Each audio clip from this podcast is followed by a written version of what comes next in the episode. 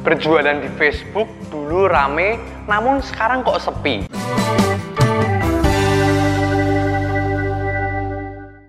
Halo guys, kembali lagi dengan saya Erik Kanadi. Hari ini Erik mendapat pertanyaan yang bagus sekali dari Bu Yeni. Hai Erik, nama saya Yeni.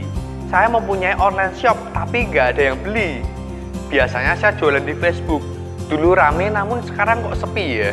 Mohon solusinya. Sekarang ini Facebook sudah berbeda dengan beberapa tahun yang lalu ada perubahan dalam algoritmnya, ada perubahan dalam sistem di dalam Facebook. Sekarang ini jika kita melakukan post di Facebook, tidak semua teman kita, follower kita, atau orang yang nge-like speak kita dapat melihat postingan kita. Oleh sebab itu, jika kita memiliki 5.000 teman, memiliki 100.000 follower, tidak menjamin bahwa posting kita akan dilihat oleh mereka semua. Dengan demikian, jumlah follower kita, jumlah teman kita tidak lagi menjadi patokan apakah penjualan kita itu bagus atau tidak. Oleh sebab itu berjualan melalui Facebook ini hmm, kita hanya mengikuti trennya Facebook saja. Jika trennya Facebook lagi naik, maka penjualan kita juga naik. Tapi jika tren Facebook kita turun, maka penjualannya juga turun.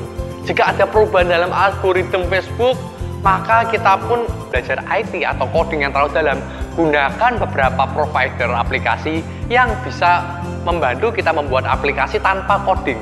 Biasanya mereka ini menyediakan template atau blueprint yang bisa kita ini hanya yang namanya itu drag and drop.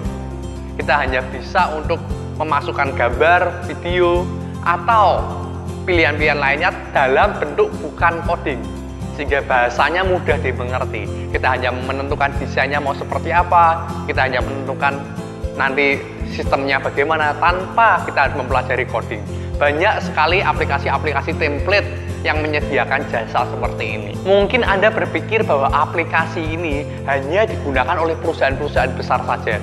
Namun sebenarnya tidak. Sekarang ini membuat aplikasi itu tidak terlalu susah dan tidak membutuhkan dana yang terlalu besar. Oleh sebab itu, mengapa kita tidak mencoba untuk membuat aplikasi bisnis kita sendiri dan tidak hanya mengandalkan sosial media atau Facebook, Instagram, YouTube, tidak mengandalkan 100% omsetnya kepada mereka.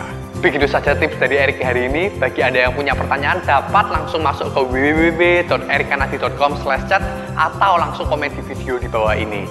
Salam sukses.